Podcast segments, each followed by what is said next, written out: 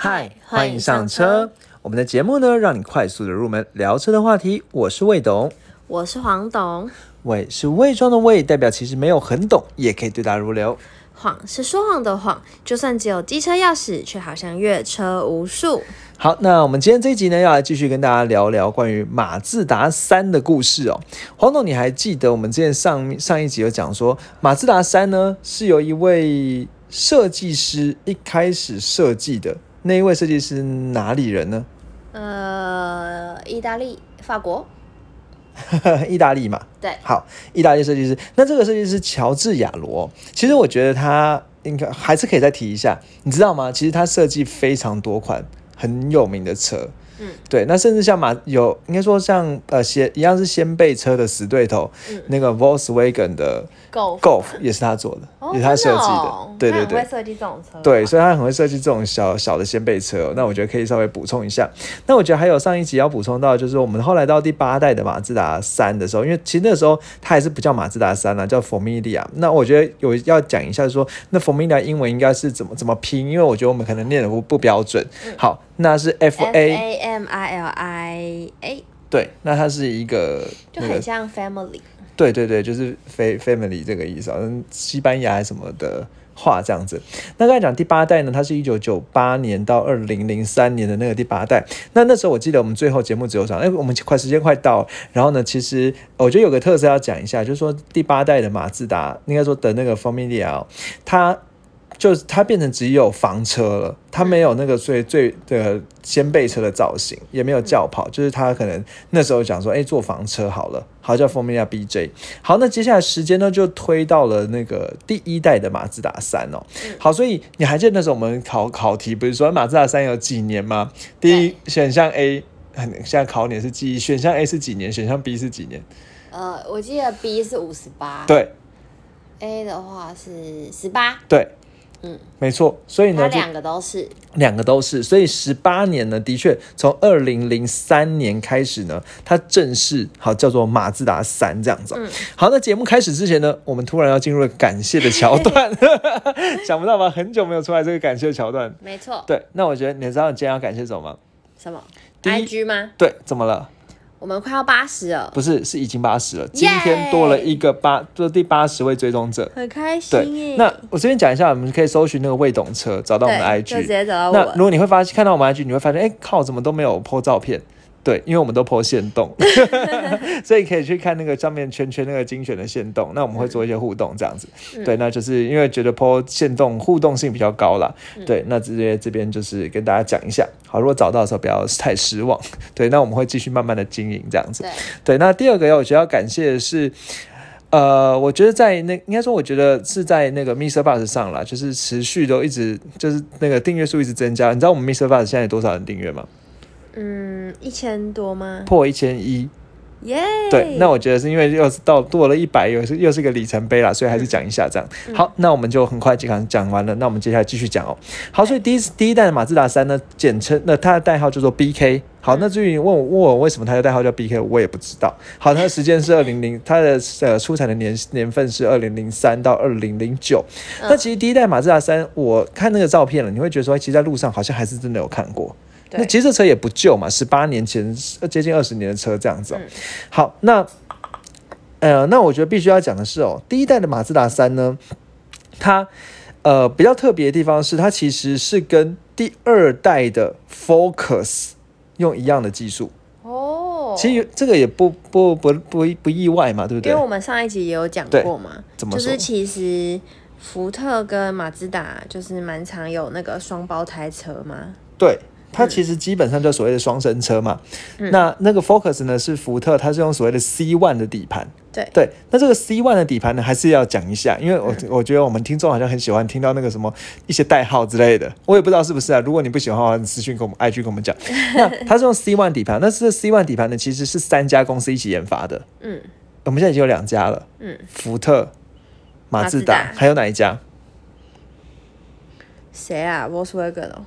呃，没有没有没有没有提示提示哦，也是跟福特很紧密有关的。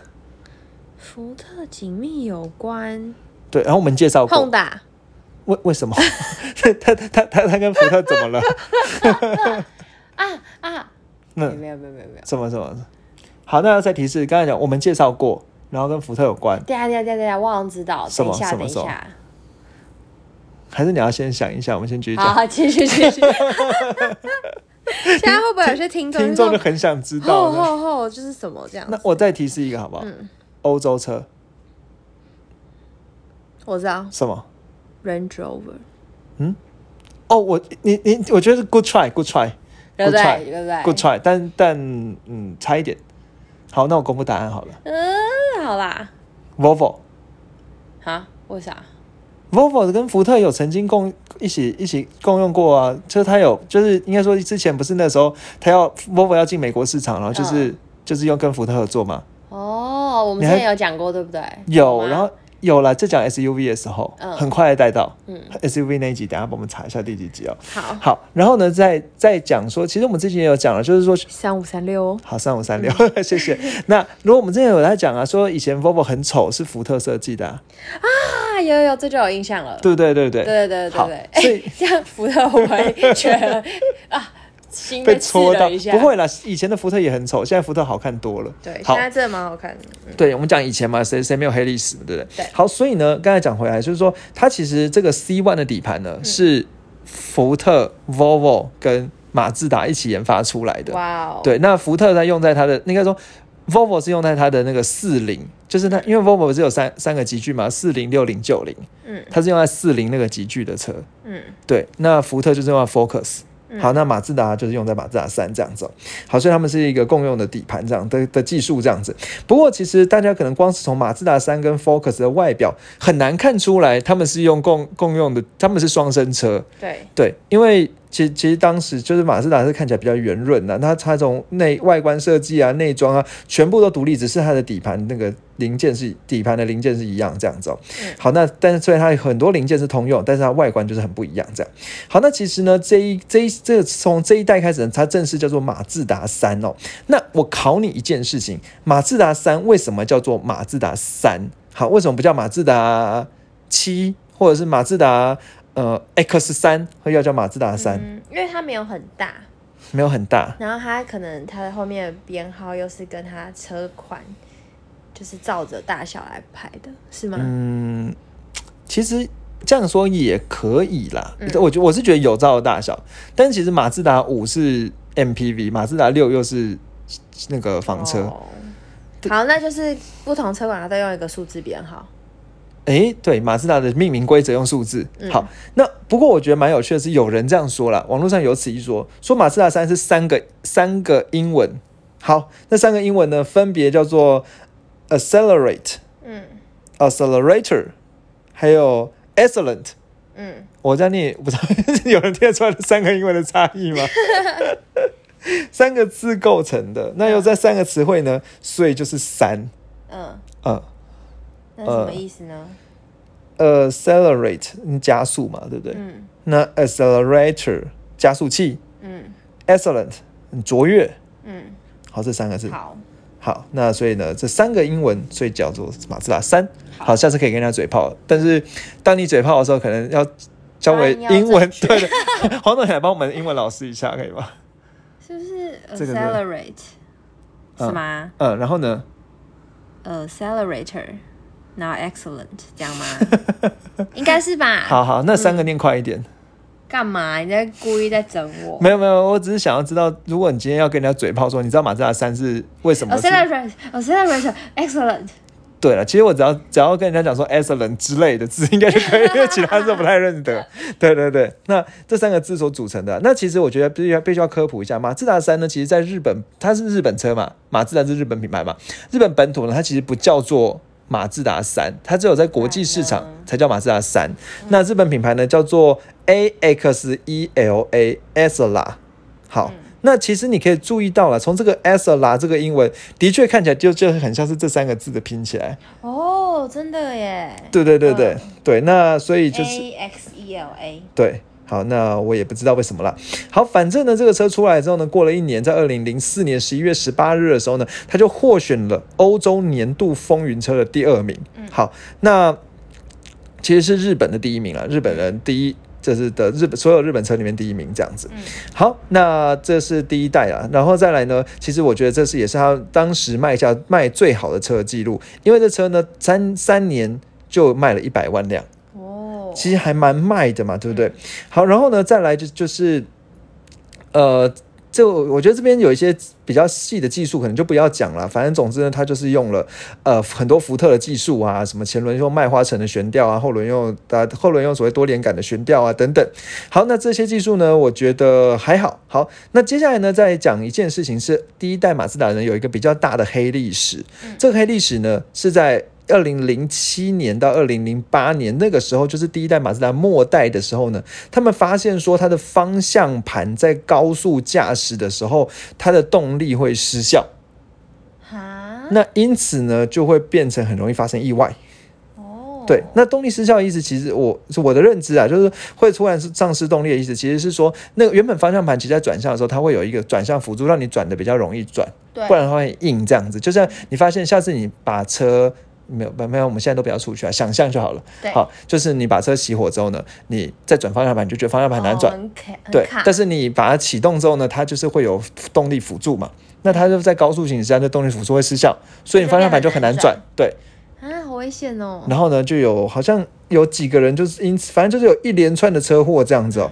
对，然后有三美国有三十三起投诉，有三个人发生了车祸事故，所以在二零一零年八月十九号的时候，就就是他就做召回这样子，那召回了很多辆的马自达。好，然后呢？所以它全球召回了五十一万辆的马自达三和马自达五，然后去修改呃去更换那个动力方向盘的那个油压管这样子。好，所以之前讲了，如果动力方向盘，因为它那个时候当时是油压，所以你如果开那个车的时候，你还记得我们之前讲伤车的那个知识哦，就是因为它这种油压，所以你停车的时候你不能把方向盘转一边，对，你应不该回然它容易会坏掉。对对对对对。不过因为现在很多这种电子辅助了，好，所以这东西呢也是过过去的产品了，这样子可。以去听二十八集哦，有很多迷失哦，破除一下。谢谢黄董超棒的补充。对。好，那我们接下来呢，我们来看到第二代马自达三了。马自达三第二代呢是二零零八年到二零零三年，它的代号叫做所谓的 B 一三，呃，二零一三，对对，BL。那其实这一款马自达第二代马自达也是我认马自达三呢，也是我认为在马路上最容易认的。嗯，它就是正面脸有一个开口笑的样子，对，你你有应该有印象？人家笑，对，就是一个哈哈大笑，那开口笑的营造。那其实我记得之前有人也说什么，看就是人家在讲这个马自达设计，说看了会让人心情变好这样子。嗯对，那这个二零零八年呢，这个马自达第二代马自达三呢，其实有一个很大的转折。这个转折呢，就是二零零八年那个时候全球金融海啸影响呢，福特呢变得没有那么有钱了。好，嗯没有那么有钱呢，他就出售二十 percent 买马自达的股份。对，好，那所以呢，他原本呢占了三十几趴，变成只占了十几趴。那后来呢，二零一零年呢又再次宣布降股，所以只占了三点五趴。所以这个时候，福特跟马自达，福特就不是马自达最大的股东股东了，他就不能跟马自达再做双生车了。对那结束了这三十年的合作关系哦。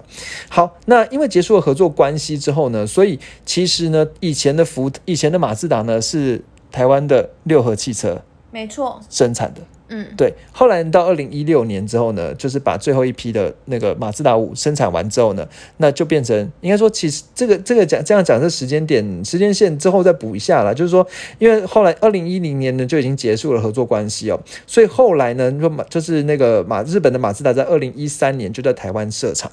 嗯，好，应该说就不是设厂，就台湾设立分公司，然后所以以后马自达就变成是进口车了。哦，原来如此，对，那以前是有福特六合做国产这样子。嗯好，那这个时间点因为还没到二零一三了哦，所以我们这样讲回来哦。好，那二零零八年这个时候呢，其实马自达十一月，马二零零八年十一月的时候，这个马自达第三的第二代正式发表这样子。好，然后呢，在二零零九年六月的时候上市。那这个马自达三呢，比较特别的地方是呢，它当时引进了一个叫所谓的怠速熄火系统。嗯，好，那这个怠速熄火系统呢，也是很多人觉得很诟病、很烦的系统啦。好，那就是说，你只要一停红灯的时候呢，你刹刹车只要踩着，它就会熄火；你把刹车一放掉，它就会重新点火。对，好，那这个东西是他们发明的哦，而且他当时还得到了一些什么发明的专利啊，还得到了很多的什么经济能源的奖之类的。对，那日本的一个什么呃，这主办的什么经济的一个。E 呃什么 eco eco products 二零零九大赛，好得到得奖这样子、好，那当然这个东西我觉得还是要顺便提一下哦。其实我我认为啦，就是怠速熄火真的是一个很废的功能。为什么？好，为什么？大家简单讲一下，它因为基本上来讲，它讲说会省油，那我们可以算一下它可以省多少油哦。你就会发现一件事情哦，所以怠速熄火能省油呢，你必须熄，因为在点火那一刹那是很耗油的，对，所以你必须要熄火一分钟才可以达到省油的效果。嗯，好，那如果你所以也就是说你红绿灯要超过一分钟你才，但是其实在台北市可能只有在尖峰时刻才会有超过一分钟的红绿灯，不会很常遇到那种对。很长的红绿，不然你就是会浪费油。那不然的话，然后再来另外一件事就是，其实你省下来的油，呃，真的也没多少钱。好，但是你因为这样子常常放电充电，因而因此你需要更强大的电池。那你那你车的电池就要有更更强电池，那电池可能本身就比较贵。那再来就是那引引擎一直点火的话，它会增加引擎的磨耗。嗯，好，所以不建议，就算你有怠速器，我，也不建议你把怠速熄火开着。就是可能很多人习惯一上车就先把怠速熄火关掉。对，那这是马自达产生生产这废物。好，那 这么讨厌。对，然后呢，它就搭配了所谓的 LFVDS 的引擎，这样子。好，那这不过当然当然这东西还是得到蛮多奖的啦，所以我觉得还是可以讲一下，毕竟人家的发明不能不错过。可以拿来嘴一下。对对对，你知道怠速熄火是谁发明的吗？对不对？马自达哈。那再来呢，我们进入到第三代，二零一三年到二零一八年，这第三代的时间也是稍微比较短一点，只有五年的时间。好，那这个第三代的代号叫 BM 和 BN。第三代有什么样特别地方呢？首先，第一件事情是因为刚才讲说第三代呢，全部就是进口的马自达了，因为它是二零一三年的。好，那那个时候其实。也不能说全部进口了，就是说，刚才讲，刚才讲有个时间讲错了，就是说，因为二零一三年的确日本的马自达来台湾设立分公司，没错，而且比较特别是日本马自达来台湾设立分公司，那些公司里面的那些高很高级高层的干部全都是日本人，清一色日本人这样子。好，那其实当但是当时呢，马自达三和马自达五还是由福特六合来生产，那只是当时有合约啦，那就是到最后就是。呃，最后其实最后一批国产车是马自达五，在二零一六年七月的时候呢停产。那停产之后呢，就再也都没有国产车了。好，所以呃，应该这样讲了，马自达三呢，当时刚好跨到了国产跟进口两个两种车这样子。好，那。那要讲什么特别地方呢？特别地方是，其实这也是当时马自达第一款呢，用所谓的混合动力车。那混合动力车当然简单来说就是有更好的油耗表现了。它的每百就是每公升呢可以跑三十公里。嗯，好，那其实还蛮多的啦。好，那其实我觉得这边要提一下的是说，这个混合动力车它其实是用 Toyota 的技术。好，那用头雕塔技术呢？用它的所谓的 PEVPH 的引擎呢，搭配所谓的永磁电动马达。你对这个永磁电动马达有没有觉得有点熟悉？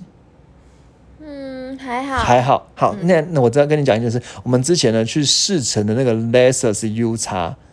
它的混合动力就是用永磁电动马达，反正就是一样是丰田的技术了。嗯，对。然后呢，用然后在在它那个 PVPH 的引擎呢，有十四比一的压高压缩比这样子。好，总之呢，这个混合这样这样加起来呢，它是一百三十六匹的马力这样子。好，那讲到这里呢，你会注意到一件事哦，对，掰了位了。那这个第三代马自达呢，还得到了二零一四年的德国红点设计大设计大奖。哇哦，对。那我就讲到这里呢，有几个坑呢，想要稍微填一下。嗯，第一个坑呢，就是你看这个二零第三代的马自达呢，这什么颜色啊？混动红。混动红。好，那混动红这件事情，我们就来讲一下马自达的混动红。好的。好，你喜欢吗？还好。还好。其实我觉得混动红是这样讲哦，它有优点有缺点。好那你要听优点还是先听缺点？呃，先听优点。好，先优点就是好看呢。好，再来缺点。其实我觉得必须要讲一下，你这样，因为我们这样子，觉得我觉得我是觉得有点不敬啊。好，好啊，好啊，好啊，我必须说，对，我觉得可能是因为我自己没有那么喜欢红色的车。对，对，但是如果红色车跟红色车比的话，不同厂牌之间比，不同车型之间比的话，我真的觉得马马自达的混动红是好看的。好，黄总讲了是真心话吗？对对，真心话。好，那我觉得必须要讲一下，其实这个混动红哦，它是在应该说日，它是马自达呢，在想要揣摩那个田园，就是应该不是田，就是那什么，就是那种古有就有，不管是中式或日本，就有一种那个家，这个就是小小小庭院的那个那种东西。日式的庭院，对，日式的庭院的那种可能很高级的花瓶，哦，的这种感觉，哼，对，那他把这个混动红叫做所谓的降图，那用降图呢叫做 Takuminuri 的这种技术。是，那种有一种漆器啊，日本对对对对对的那种感觉。那其实他想要做的，然后是也有人说呢，混动红其实是很像晚礼服。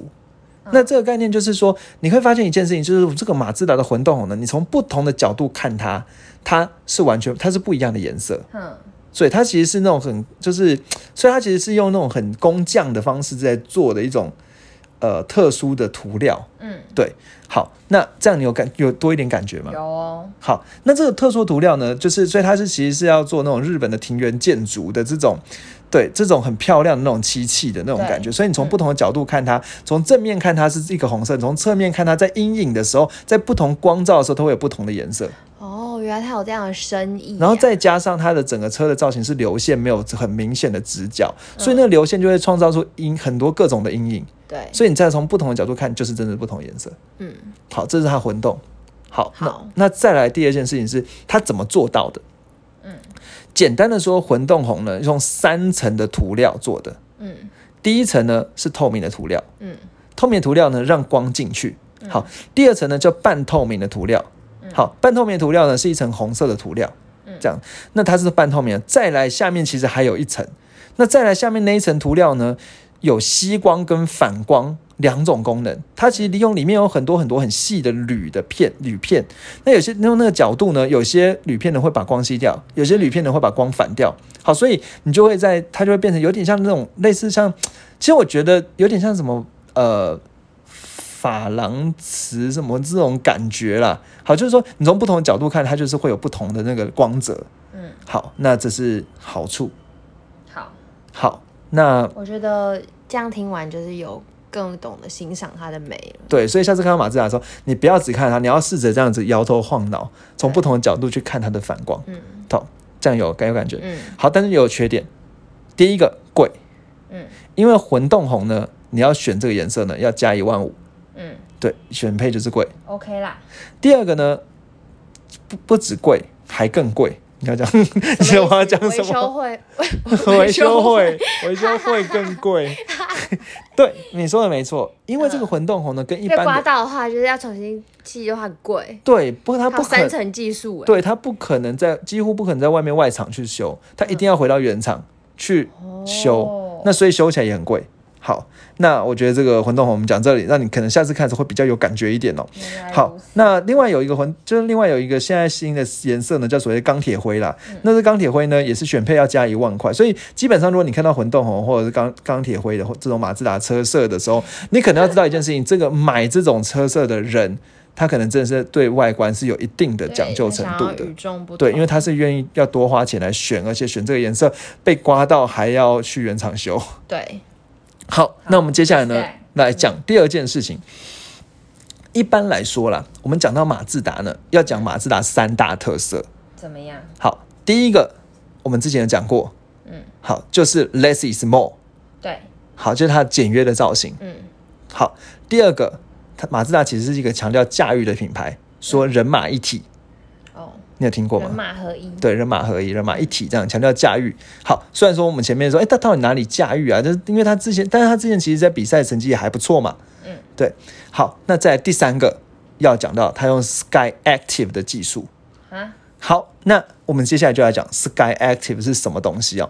那基本上来讲，你去看马自达的车哦，就比如说在一些比我比较常见，可能是在那个什么 C 叉五或者什么修旅车哦，它会有一个叫做 Sky Active 的，它会写贴着一个 Sky Active 的字哦。那这个那英文它其实不我不知道怎么念了，因为它自己发明的 S K Y A C T I V 没有 E 哦，就是 Active 对 Sky Active 的技术。那这技术呢，有人会把它翻译成叫所谓的创驰蓝天。嗯好，那我们这边先讲给不懂的人听。好，什么意思啊？这个技术它是很多很多技术的整合在一起，嗯，包含了引擎的技术、变速箱的技术、底盘悬吊的技术、呃结钢钢钢骨结构的技术。哼，那这些技术全部合在一起之后，要达到什么效果？人马合一，不是不是，人马合一是人马合一，对，超价感很好，呃，不是不是，是人人马合一就超价感了，省油。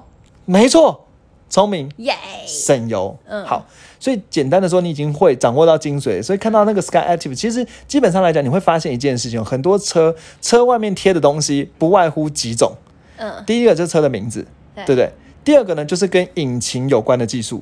对，对，比如说像我们之前介绍的什么 iV Tech 哼，的 VTEC 的技术，那个 Honda 的 VTEC 的技术，还有什么四轮驱动啊？对对对对，我正要讲，嗯。然后再来就是跟传动有关的技术，比如说写 A T AWD 啊，对啊，什么四 WD 或是啊，它有没有 X Drive 啊什么之类。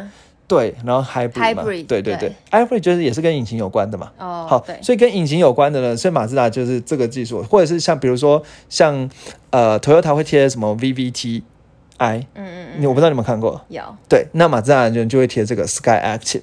嗯，好，那这个 Sky Active 创驰蓝天呢，我我实在是不知道这个创驰蓝天到底怎么来的名字都很霹雳耶，对 混动红，对对对。还有什，么什么黑啊？呃，钢铁灰哦，钢铁灰哦，对，钢铁对之类的。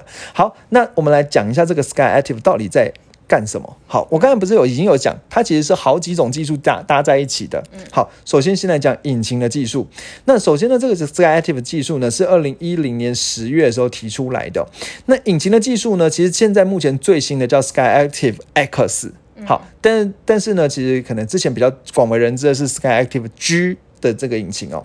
好，那这个 Sky Active 的 X 呢，或者是 Sky Active G 呢，简单的说啦，它其实就是在做一件事情，是增加引擎的压缩比。嗯，听起来就很，我们就很霹雳，不知道要讲什么，对不对？对，好，那我大概简单讲一下哦，就是说呢，这个压缩比呢，如果压缩比越高的话，它的油耗表现就会表现的越好。嗯，好，那压缩比越高，油耗表现就越好。那这是几几个基本的原则啦。好，那它家长说 Sky Active 呢，它压缩比是十四比一。好，那这个十四比一其实是很高的。嗯，好，因为比如说像可能像双 B，它的压缩比呢，因为它是喷射引擎，喷喷射引擎，它压缩比可能是十比一。好，那已经算高了，可是它这个压缩比是十四比一，是非常高的。好，那这个数字大概简单讲一下。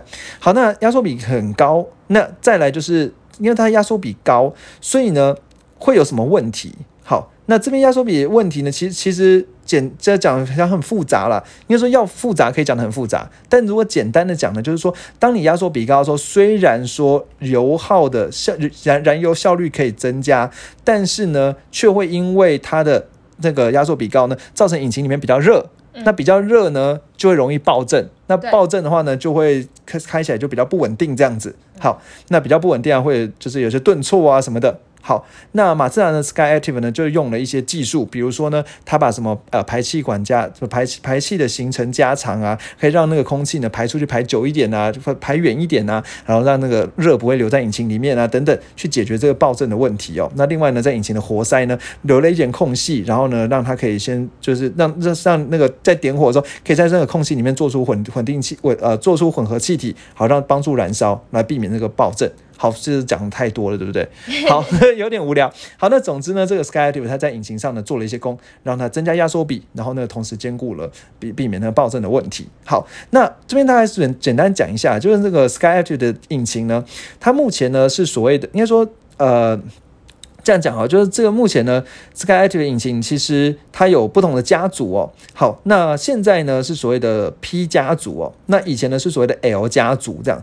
那 P 家族呢，像像其实我刚才在讲的时候，都有故意去讲一下它的引擎的型号，比如说讲说，哎，第三代马自达的引擎叫 P 一 VPH，那第二代马自达的引擎呢？叫做呃 LF VDS，那一个是 P 开头，一个是 L 开头。好，那我觉得这边你可以稍微分学一下，就是说，如果 P 开头的话，P 一就是二点零两千 CC 的引擎。嗯好，那如果是 P 五就是一千五百 CC，P 三就是一千三百 CC。好，这个东西只是让你很容易去嘴炮而已啦。但是我觉得黄董应该没有很想嘴这个。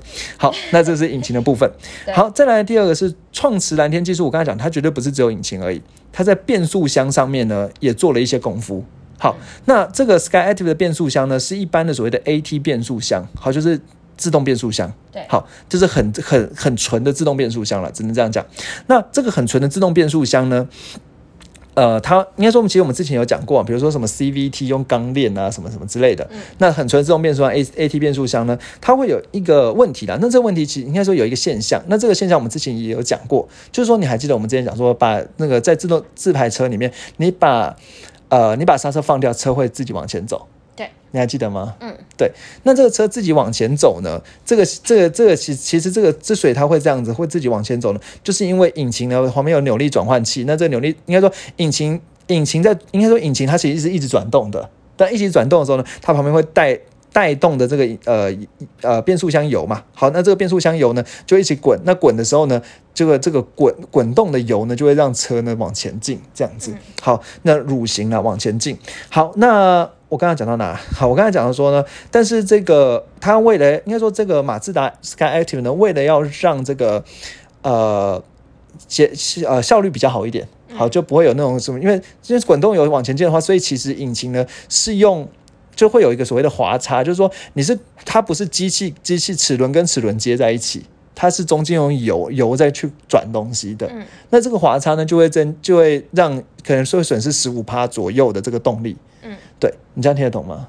懂，有点无聊。好，那快点讲。好，那会损失这个十五帕左右动力啦。那所以这样子的话呢，就可能会增加油耗嘛。好，所以呢，马马马自达呢，这个所谓 Sky Active 呢，它就在引擎转速比较高的时候呢，会把这个应该说会把这个所谓的扭力转换器给锁住。好，那锁住了之后呢，这个引擎就可以直接驱动。好，那直接驱动的时候呢，它就可以比较，它就可以不会有这个滑差问题。那就它应该说会把叶轮、定叶轮、呃帮轮三个地方直接锁住。那锁住之后呢，它就可以呃比较不会有浪费这样子。好，那大概讲到这里了。好，所以呃讲完变速箱，那接下来讲底盘悬吊。那这个 Sky Active 呢，它用一个所谓的。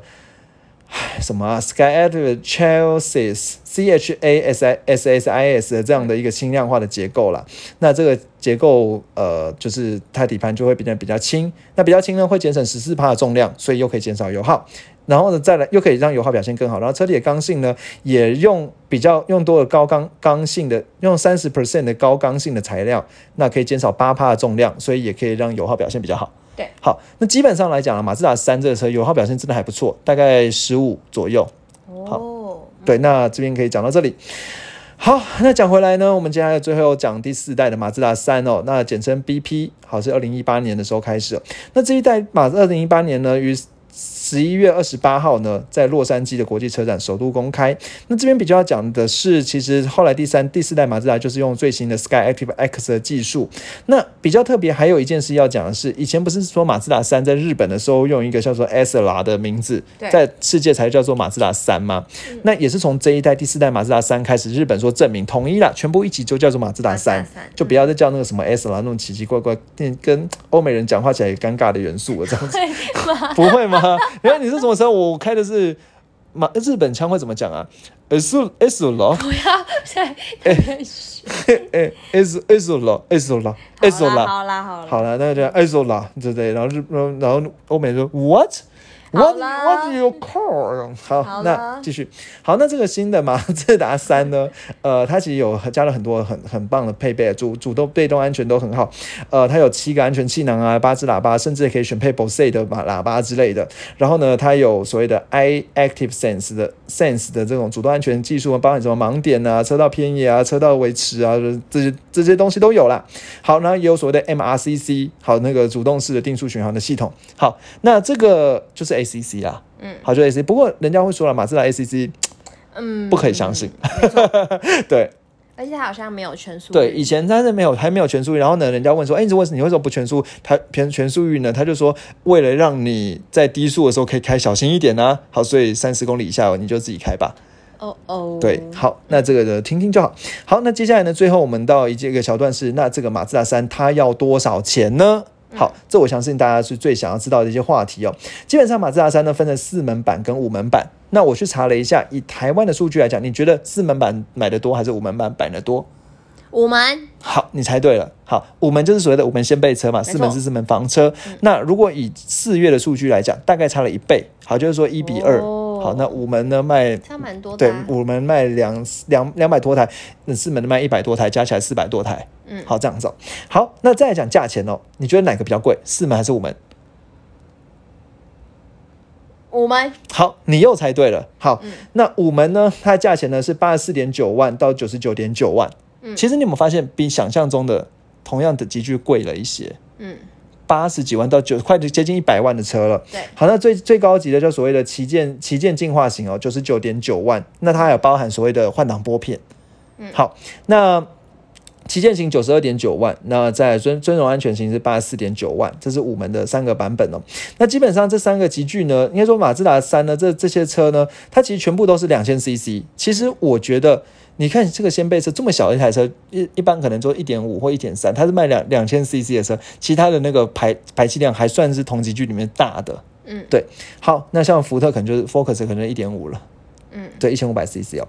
好，那刚才讲四门呢，它价钱呢其实是八十三点九万到九十呃九十八点九万，都各比五门少了一万块。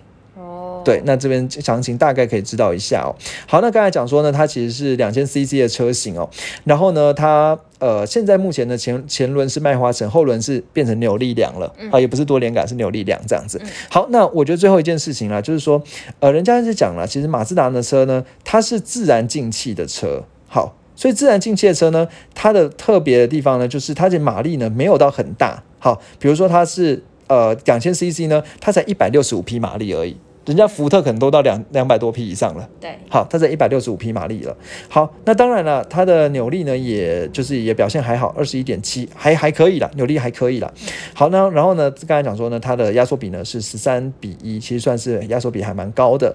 好，那我刚才讲说最后要讲什么？最后要讲说，人家要讲说自然进气的车呢，开起来其实没有那个呃涡轮增压来的猛爆。嗯好，但是为什么人家还是会有很多人喜欢自然进气呢？因为自然进气表现会比较直接，就是你油门踩下去，踩多少它就走多少，不会像涡轮车会有所谓的 turbo lag。turbo lag 就是说涡轮延迟，就是你油门踩下去一下之后，它才往前冲。对，对，那就那种就不会有那种突然猛爆往前冲那种感觉哦。嗯好，那这边有机会的话，我们之后再聊再聊一下那关于自然进气的车、哦、怎么样驾驭它。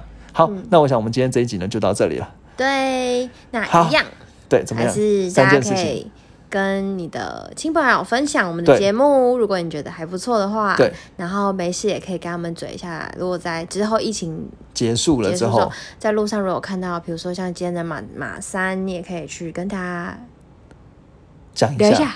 对啊，然后看有没有混动红，可以对。特别看一下，从各个不同的角度。然后，如果你今天开刚好是是一个马自达或马三的车主的话呢，就是如果你觉得我们今天讲节目有什么任何问题，其实或者是要修正的话，麻烦可以通过或是有想要更多的回馈，就是比如说你开起来有还有什么样的心得，也可以跟我们说，透过我 IG 也来跟我们会分享在节目上跟大家再分享。对对对，对。可以从透过呃搜寻未懂车来找到我们 IG。其实我刚才原本要讲的是，如果你今天是车主的话，你可以把我们节目转到你们的社团去嘛，就是帮我们宣传一下这样子啊，让更对多人知道。对，让更多人知道，因为我觉得我们节目还是希望可以多宣传了，但是我们自己又不太知道说就哪些宣传管道。就是现在虽然说我们就是做这节目，可能想说要下广告什么之类，但是好像。也不知道这这样意义什么，那我觉得可能就是透过大家互相的宣传，然后呢一起讨论，看能够再提供什么大家想要听的内容，这样子。没错，对，好，那再来就是 IG 讲了吧。那最后一件事情，我不好意思说，换黄董了。就是 Apple Podcast 五星刷起来，好，再麻烦你们了，谢谢，谢谢，拜拜